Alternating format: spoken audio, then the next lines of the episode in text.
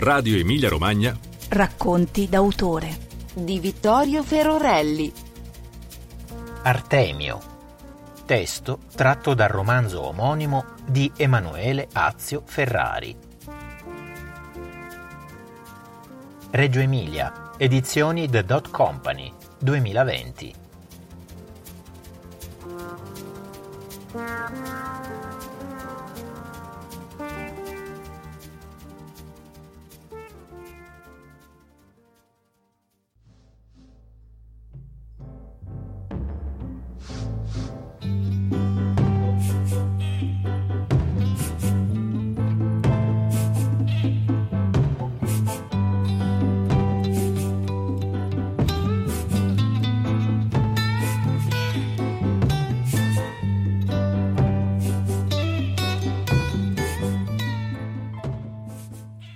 Quando si cammina senza meta, nell'aria ci sono sempre delle poesie non scritte, che poi, anche senza parole, sono poesie lo stesso. Così dice Artemio, il protagonista involontario del primo romanzo di Emanuele Azio Ferrari, insegnante, scrittore ed editore che vive a Casina, sull'Appennino reggiano.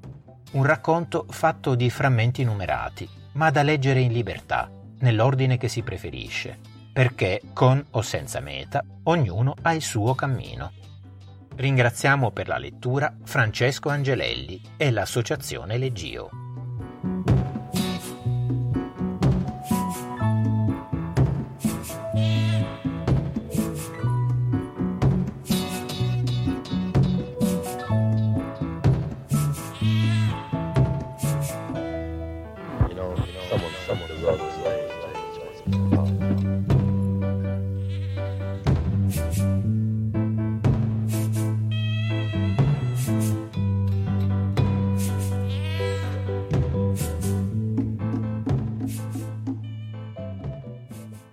Frammento numero uno. Era uno che brillava, Artemio. Stava sui piedi come se stesse sempre a salire e scendere dalle scale.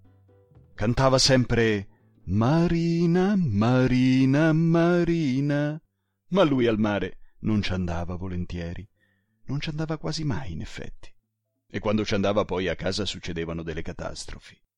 Troppo vento, diceva, e solo girare alla tonda anche se a lui, Artemio, girare alla tonda si poteva dire che era forse il suo vero e unico mestiere.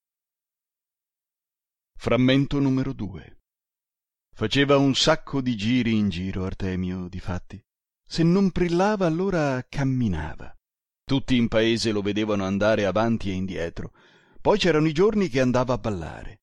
A volte, anche quando camminava, si fermava di colpo e accennava due passi di ballo, da solo. Una volta, alla fine di una serata in balera, una delle sue ballerine gli aveva regalato le sue mutande. Sopra, sul davanti, c'era stampata la faccia di una tigre. Allora Artemio, quella notte, lì era andato fino alla casa del marito della maestra e siccome era estate aveva appeso le mutande al filo dove mettevano ad asciugare i lenzuoli e la biancheria, appena fuori casa, nel pratino che guardava i monti. Poi era tornato a casa e pensava al mattino dopo, quando la maestra si alzava e magari andava a sistemare il bucato o tirarlo via, che avrebbe trovato quelle mutande lì della tigre. E la faccia che avrebbe fatto e le cose che poi avrebbe detto al marito della maestra. La maestra. Che se ci pensava Artemio non smetteva di ridere per quella cosa lì. Tanto che quella notte l'aveva passata da solo nel letto, a ridere e basta. Ha ha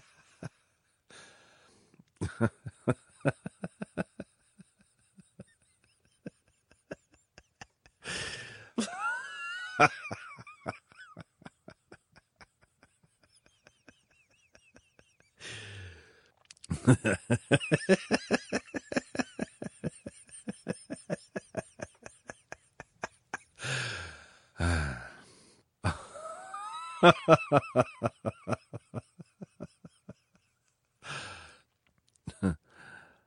Frammento numero 3 Un pomeriggio che aveva fatto un salto dal marito della maestra, Artemio era stato preso da parte e il marito della maestra gli aveva fatto questa confidenza. Sono preoccupato per mia moglie. Da qualche tempo tutte le volte che finiamo di mangiare, dopo un po' viene lì da me, che sono già attaccato alla televisione, e mi dice Ho attaccato la lavastoviglie e sto bene. Artemio c'era stato un po' sopra a pensare a quel lavoro lì. E poi gli aveva chiesto Ma te sei preoccupato perché dice che sta bene o per via della lavastoviglie? E quando aveva detto la parola lavastoviglie, si era accorto che il marito della maestra era già là che ronfava dietro al ronzio della televisione sintonizzata sul niente. Allora Artemio era uscito e aveva visto che fuori c'era la maestra che stendeva le lenzuola sul filo e l'aveva guardata di lontano e per l'ennesima volta aveva capito che era proprio una bella donna e che secondo lui, per quanto era bella, era proprio giusto che stesse bene anche senza attaccare un diavolo di lavastoviglie. Ma pensa a te. Frammento numero 4. Quando lo vedevano che andava tutto il giorno dietro a camminare, c'era della gente che gli chiedeva Ma dove vai, Artemio? E lui regolarmente rispondeva Da nessuna parte. Che a pensarci bene, da nessuna parte era proprio un bel posto dove andare un posto dove non si finiva mai di camminare, un posto che non finiva mai di finire.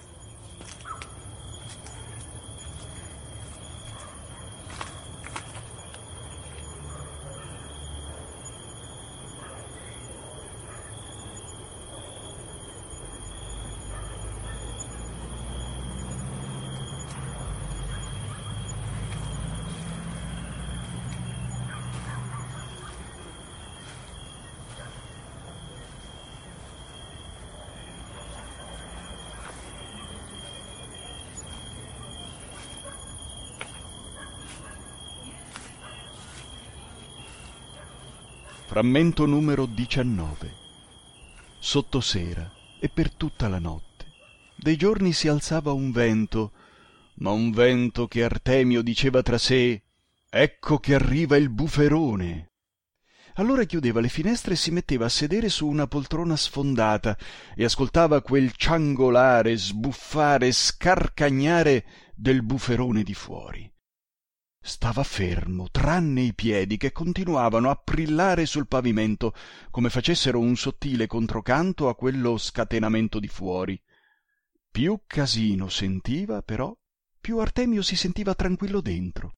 Spesso si addormentava secco e la mattina dopo apriva tutto alla svelta, ma ancora prima di farlo sapeva sentiva che il buferone era passato e allora guardava tutte le cose intorno nella loro ritrovata quiete, e non erano più le cose, ma erano delle facce, anzi ciascuna di quelle cose sopravvissute al buferone. Artemio le vedeva come i tratti di un unico volto, quello di lei. Era come se con gli occhi e appena muovendo le dita nell'aria, Artemio potesse fare la mappa di quel volto lì che il buferone gli restituiva ogni mattina.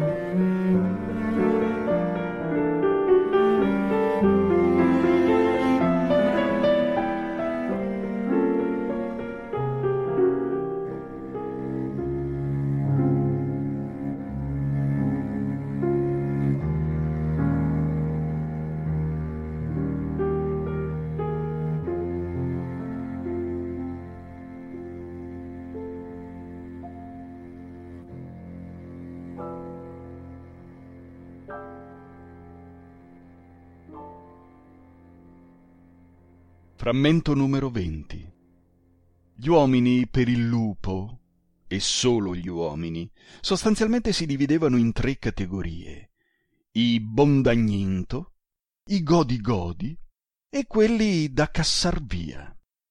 Poi precisava che uno, nella sua vita, poteva nascere godi-godi e diventare bondagninto, e viceversa che di alcuni succedeva anche a un certo punto che iniziavano inesorabilmente ad andare da male e ci mettevano poco, davvero poco, a diventar uomini da cassar via. Che però poteva anche darsi il caso che uno rimaneva in quella condizione lì, da cassar via, per un sacco di tempo, anche tutta la vita, che delle volte uno era da cassar via e non succedeva niente. Ecco, Frammento numero 21 Dopo tutti quegli anni Artemio si ricordava davvero poche cose, specie dei suoi genitori. Ma una in particolare gli era entrata talmente tanto dentro che non doveva neppure ricordarla. Era come se facesse parte del suo corpo, quasi fosse un organo interno, vitale, come ad esempio il cuore, oppure un polmone. Sua madre, infatti, per tutta la vita gli aveva sempre ripetuto Ricordati che io non mi sono mai pentita una volta di essermi alzata presto al mattino. E Artemio, anche se gli piaceva fare tardi la notte, specie quando erano partite le sere delle goghette con l'imprenditore Ganascia, ugualmente non si perdeva mai un mattino. Anzi, delle volte, se rientrava troppo tardi, non andava neppure a letto per non perdersi un mattino. Perché quello era il momento che tutti tutto, anche se forse non era vero, sembrava ripartire. Ed esserci in quel momento lì, quando le cose escono dalla loro ombra e si mettono in moto, era una sensazione magnifica. Non succedeva niente, ma succedeva tutto. Bastava solo esserci, senza far nulla in apparenza, guardare quel passaggio dal buio alla luce, ascoltare la sua musica, ma anche il suo silenzio, non pensare a niente e ritrovarsi in quell'accadere puro del mondo, come una volta gli aveva detto il professore quando ne avevano parlato. Ecco, pensava Artemio, ma senza pensare. Non perdersi un mattino era il primo modo che aveva imparato per non perdersi e basta. Per sentirsi a casa, anche quando a casa non c'era. Per ritrovarsi quasi senza essersi cercato.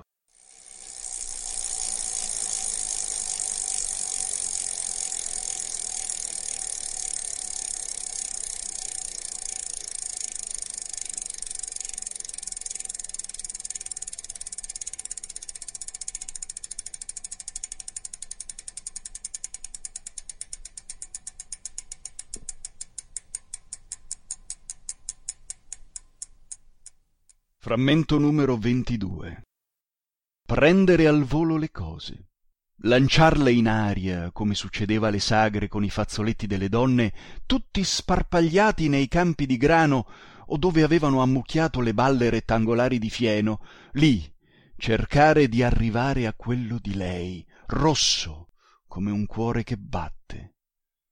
Ecco cosa sognava più spesso Artemio, anche ad occhi aperti, specie ad occhi aperti. Frammento numero 27 Artemio, che viveva tutta la sua vita alla luce del sole, anche lui ci aveva i suoi piccoli segreti. Uno lo aveva confessato solo alla maestra, quella notte che avevano passato insieme nei campi fino all'alba. Artemio, tra le mille cose che si erano detti e avevano ascoltato l'uno dall'altra, aveva confessato alla maestra che una delle cose che amava fare di più in solitudine era infilarsi nelle chiese, fuori dall'orario delle messe, perché lui a tutte quelle tiritere era allergico dalla nascita. Infatti, quando lo avevano battezzato aveva dato subito un grande starnuto e poi innaffiato il prete.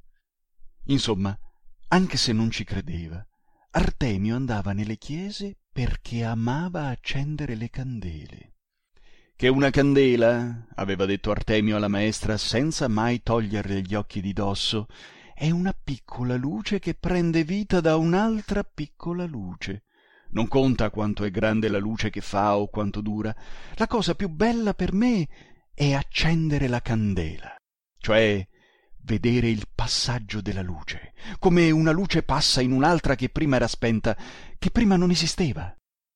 Così una luce diventa due luci, pur rimanendo ciascuna se stessa, che se poi guardi la fiamma di una candela, vedi quanto è fragile, e come solo perché esiste un vento invisibile continua a brillare oscillando nell'aria. E la cosa più bella per me poi è quando due candele vicine brillano e si sfiorano, ed è come se si raccontassero così tutta la loro vita, passata, presente, ma soprattutto futura. E dentro quel futuro che stanno immaginando insieme, aveva concluso Artemio con un po' d'emozione, perché non si ricordava di aver mai fatto un discorso così lungo. Dentro quel futuro non c'è neppure un pensiero, di quelli che ci bloccano e ci impediscono di bruciare e fare luce, di quelli che ci lasciano spenti. Ecco, in quel futuro c'è solo la vita che viene, o meglio, che arriva, con tutta la sua luce nuda. A quel punto Artemio era rimasto in silenzio, imbambolato, a guardare quella che di lì a poco sarebbe diventata la maestra. E lei gli aveva sorriso e aveva detto Allora tu sei proprio un cercatore di luci. E aveva continuato a fissarlo anche lei, e quelle parole, ma ancora di più quello sguardo, Artemio non li aveva mai più dimenticati.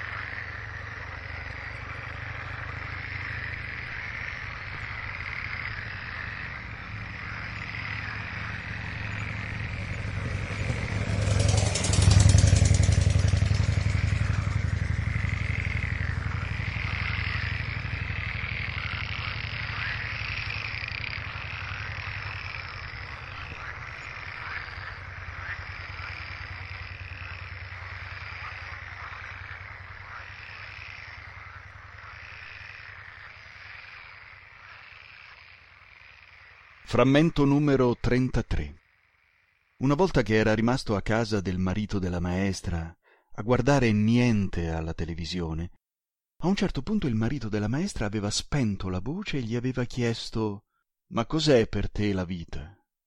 E Artemio, senza tanto pensarci, aveva detto Son tre cose la vita. Camminare, ballare, fare spesso zimme zomme ma mica solo con quelle belle, soprattutto farlo con quelle che ti piacciono davvero, che non è detto che siano sempre le più belle, ecco. Allora il marito della maestra era stato per un pezzo in silenzio, poi aveva detto Te lo sai cosa devi fare. Te devi andare a cagare, ecco. Però poi aveva voluto a tutti i costi che restasse lì, e gli aveva pure fatto il caffè. Poi era successo che quando era tornato indietro Artemio ci aveva ripensato alla terza cosa e solo con se stesso aveva detto che forse la cosa più bella non era tanto il fatto di zim zom, ma delle volte quando erano finiti tutti gli stoccacciamenti, quei respiri a ritmo di valzer e begin, dopo invece la cosa più bella era ascoltare il respiro lungo e calmo di lei, stare in silenzio, tutti e due, di fianco, con la testa sul cuscino, o sopra una balla di fieno, con le mani che si sfioravano, chiudere gli occhi, e anche se c'era solo il soffitto o le assi del fienile storte, vedere, immaginarsi le stelle, tutte, proprio quelle.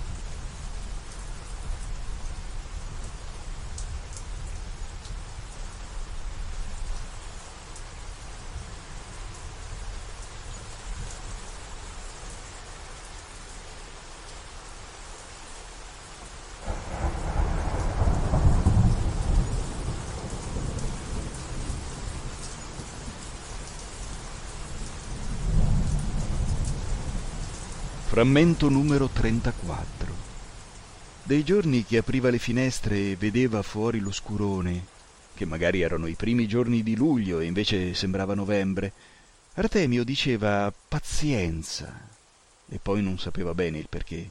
Pensava agli occhiali scuri del marito della maestra, perché lui, il marito della maestra, a un certo punto della vita aveva messo su quegli occhiali che trasformavano il mondo in un grande scurone dove era sempre novembre e non se li era mai più tolti quegli occhiali lì.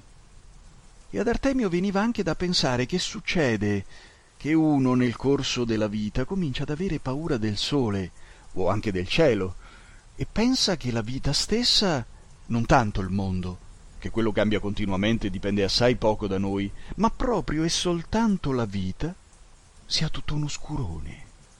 In quei momenti lì, passati a guardare nei primi giorni di luglio un cielo di novembre, Artemio pensava se qualche volta almeno il marito della maestra sorrideva dentro quegli occhiali, se qualche barlume di contentezza potesse attraversarlo, perché invece lui, Artemio, si accorgeva che era tutto il contrario, e quando vedeva arrivare l'oscurone, o anche peggio il buiarone, lui pensava sempre che dietro c'era comunque il cielo e che il sole prima o poi avrebbe attraversato quel cemento di nuvole e avrebbe riportato in vita tutto quello che sembrava essere finito nell'oscurità.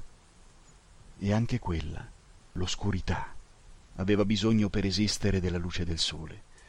E allora Artemio, quando vedeva l'oscurone, iniziava a sorridere, che poi era come avere il sole in faccia, il sole dentro, nonostante tutto. E c'erano dei giorni di novembre che potevano capitare anche a luglio, che Artemio lo vedevi addirittura ridere tutto il tempo alla finestra, nel primo mattino, fino a quando tutte quelle lacrime di gioia finivano da qualche parte a dissetare il mondo, o forse meglio, la vita di quelli che pensano di vivere, ma non vivono.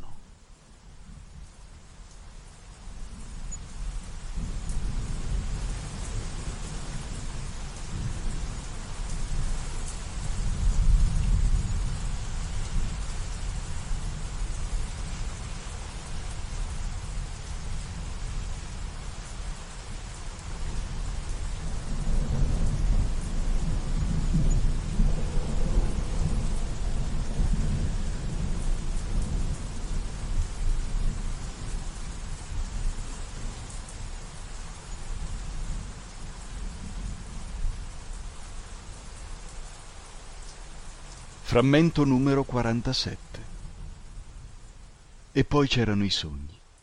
Non erano tanti, o meglio, non erano tanti quelli che si ricordava al mattino, quelli che dal cuore della notte riusciva a portare alla luce, chiari dentro la sua testa, come ne avesse ancora, dopo averli sognati, la polvere sottile tra le dita. E tra questi uno solo, il più strano e il più bello, quello che si ricordava sempre quando non riusciva a ricordarsi altro. C'era lui, ragazzo d'estate, tuffato dentro un campo di grano con le spighe che gli sfregavano sul corpo, ma senza alcun fastidio. Lui che guardava il sole e a un certo punto il sole non c'era più, nel senso che tutta la luce restava quella, ma al posto del sole apparivano un paio d'occhi e poi il naso e infine la bocca.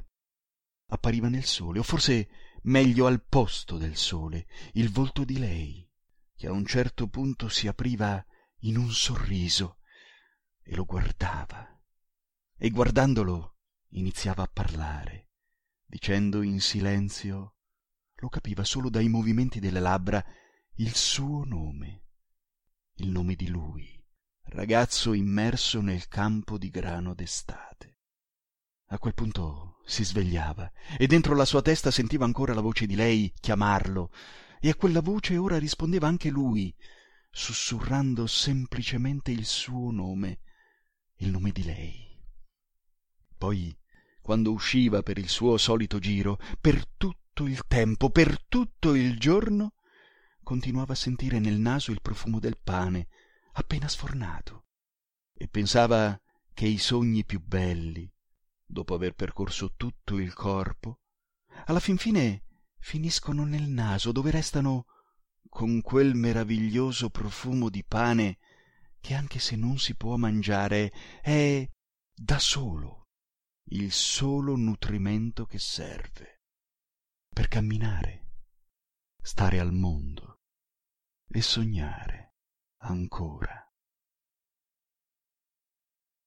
Frammento numero 52 Quando in paese era comparso il professore, come fosse venuto dal nulla, tutti dicevano era stato via per tanto tempo e aveva vissuto lontano, in riva a qualche oceano. Dicevano era stato via per scrivere dei libri, ma che poi di questi libri non era rimasta traccia. Dicevano che a un certo punto si era messo soltanto ad ascoltare il mare, in attesa che quello gli parlasse. Dicevano che alla fine il professore aveva capito che il mare parlava una lingua troppo vasta e profonda per poterla decifrare, e allora era tornato sulla strada di casa, anzi era proprio tornato a casa. Artemio, una volta che l'aveva trovato da solo ai giardini, seduto su una panchina e senza neanche un libro in mano, così, approfittando di quel momento, gli aveva chiesto ma te, tutto questo tempo dove sei stato? E il professore aveva risposto A cercarmi lontano. Poi ho sentito il vento e sono tornato. E i libri? Quelli che dovevi scrivere, che fine hanno fatto? aveva continuato Artemio. Da dove vengo, da dove sono passato, ho compreso una cosa, Artemio, aveva proseguito il professore, che alla fine non conta tanto scrivere dei libri, ma custodire delle storie, tenerne in qualche modo il filo. E questo, quando succede, perché succede sempre se sei attento che qualcuno ti lascia una storia da custodire, quando succede questo, ricorda che non succede mai per caso. Le cose cambiano quando il caso sparisce e scopri che la verità è semplicemente qualcosa che non può essere nascosto. Solo a quel punto puoi ritornare a casa. È che mi chiedevo se la più grande fatica è riuscire a non far niente, a lasciare tutto com'è, fare quello che ti viene e non andare dietro alla gente. È che mi perdevo dietro chissà quale magia, quale grande canzone, in un cumulo di pietre, sassi più o meno preziosi e qualche ricordo importante che si sente sempre. È che mi lasciavo trascinare in giro dalla tristezza, quella che ti frega e ti prende le gambe, che ti punta i piedi in quella direzione opposta così lontana dal presente, ma noi siamo quelli che restano in piedi e barcollano su tacchi che ballano e gli occhiali li tolgono con l'acceleratore fino in fondo. Le vite che sfrecciano. E vai e vai, che presto i giorni si allungano e avremo sogni come fari. Avremo gli occhi vigili, attenti, selvatici degli animali. È che mi voltavo a guardare indietro, e indietro ormai per me non c'era niente. Avevo capito le regole del gioco e ne volevo un altro, uno da prendere più seriamente. È che mi perdevo dietro a chissà quale follia, quale grande intuizione tra piatti sporchi e faccende, tra occhi più o meno distanti e qualche ricordo importante che si sente sempre.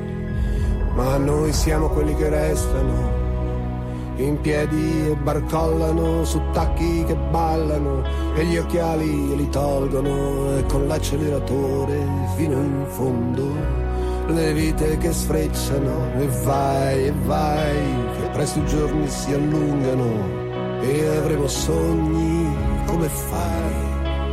Avremo gli occhi vigili e attenti e selvatici degli animali.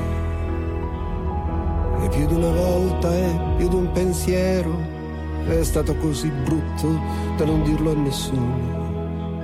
Più di una volta sei andato avanti dritto, dritto sparato contro un muro. Sei fatto ancora più male aspettando qualcuno. Ma Ti sei fatto ancora più male aspettando qualcuno. Eh, Siamo quelli che restano in piedi e barcollano su tacchi che ballano e gli occhiali li perdono sulle autostrade così belle. Vite che sfrecciano e vai e vai, che presto i giorni si allungano e avremo sogni come fare.